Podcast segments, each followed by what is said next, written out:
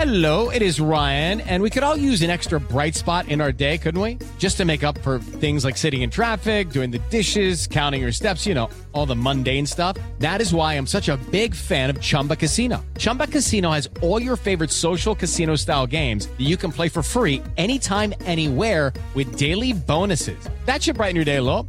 Actually, a lot. So sign up now at chumbacasino.com. That's chumbacasino.com. No purchase necessary. BGW. Void were prohibited by law. See terms and conditions. 18 plus. Jueves 28 de julio, yo soy Alejandro Villalbazo y esta es la información que sirve. El presidente López Obrador lo advirtió. La Terminal 2 del aeropuerto en la Ciudad de México podría derrumbarse por el mal estado, fallas estructurales, dijo el presidente. Los especialistas consideran que si eso fuera cierto, la terminal debería de ser clausurada de inmediato y exigen un estudio serio. Toño Aranda. Después de que el presidente López Obrador afirmó que la Terminal 2 del Aeropuerto Internacional Capitalino presenta daños estructurales graves, especialistas de la Universidad Iberoamericana señalaron que de ser ciertas las afirmaciones del presidente López Obrador, la Terminal 2 del aeropuerto tendría que ser clausurada inmediatamente. COVID-19, quinta ola no reconocida oficialmente, Iñaki Manero. Gracias, Alex. Según el reporte de la Secretaría de Salud en sus cifras oficiales, en México aumentaron a 151 el número de personas lamentablemente fallecidas en un solo día.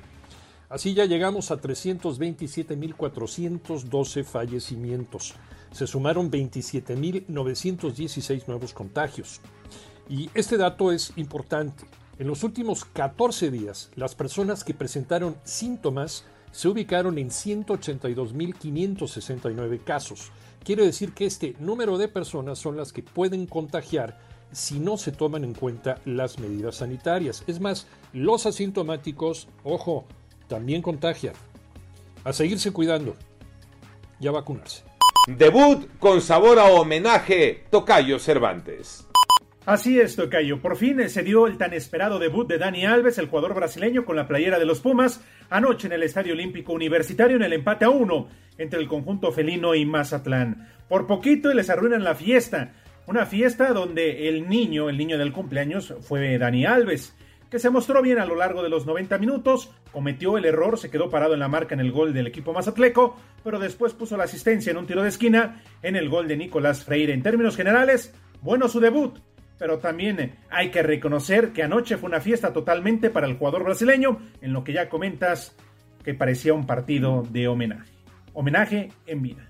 Yo soy Alejandro Villalbazo, nos escuchamos como todos los días de 6 a 10 de la mañana, 88.9 y en digital, a través de iHeartRadio. Pásenla bien, muy bien, donde quiera que estén.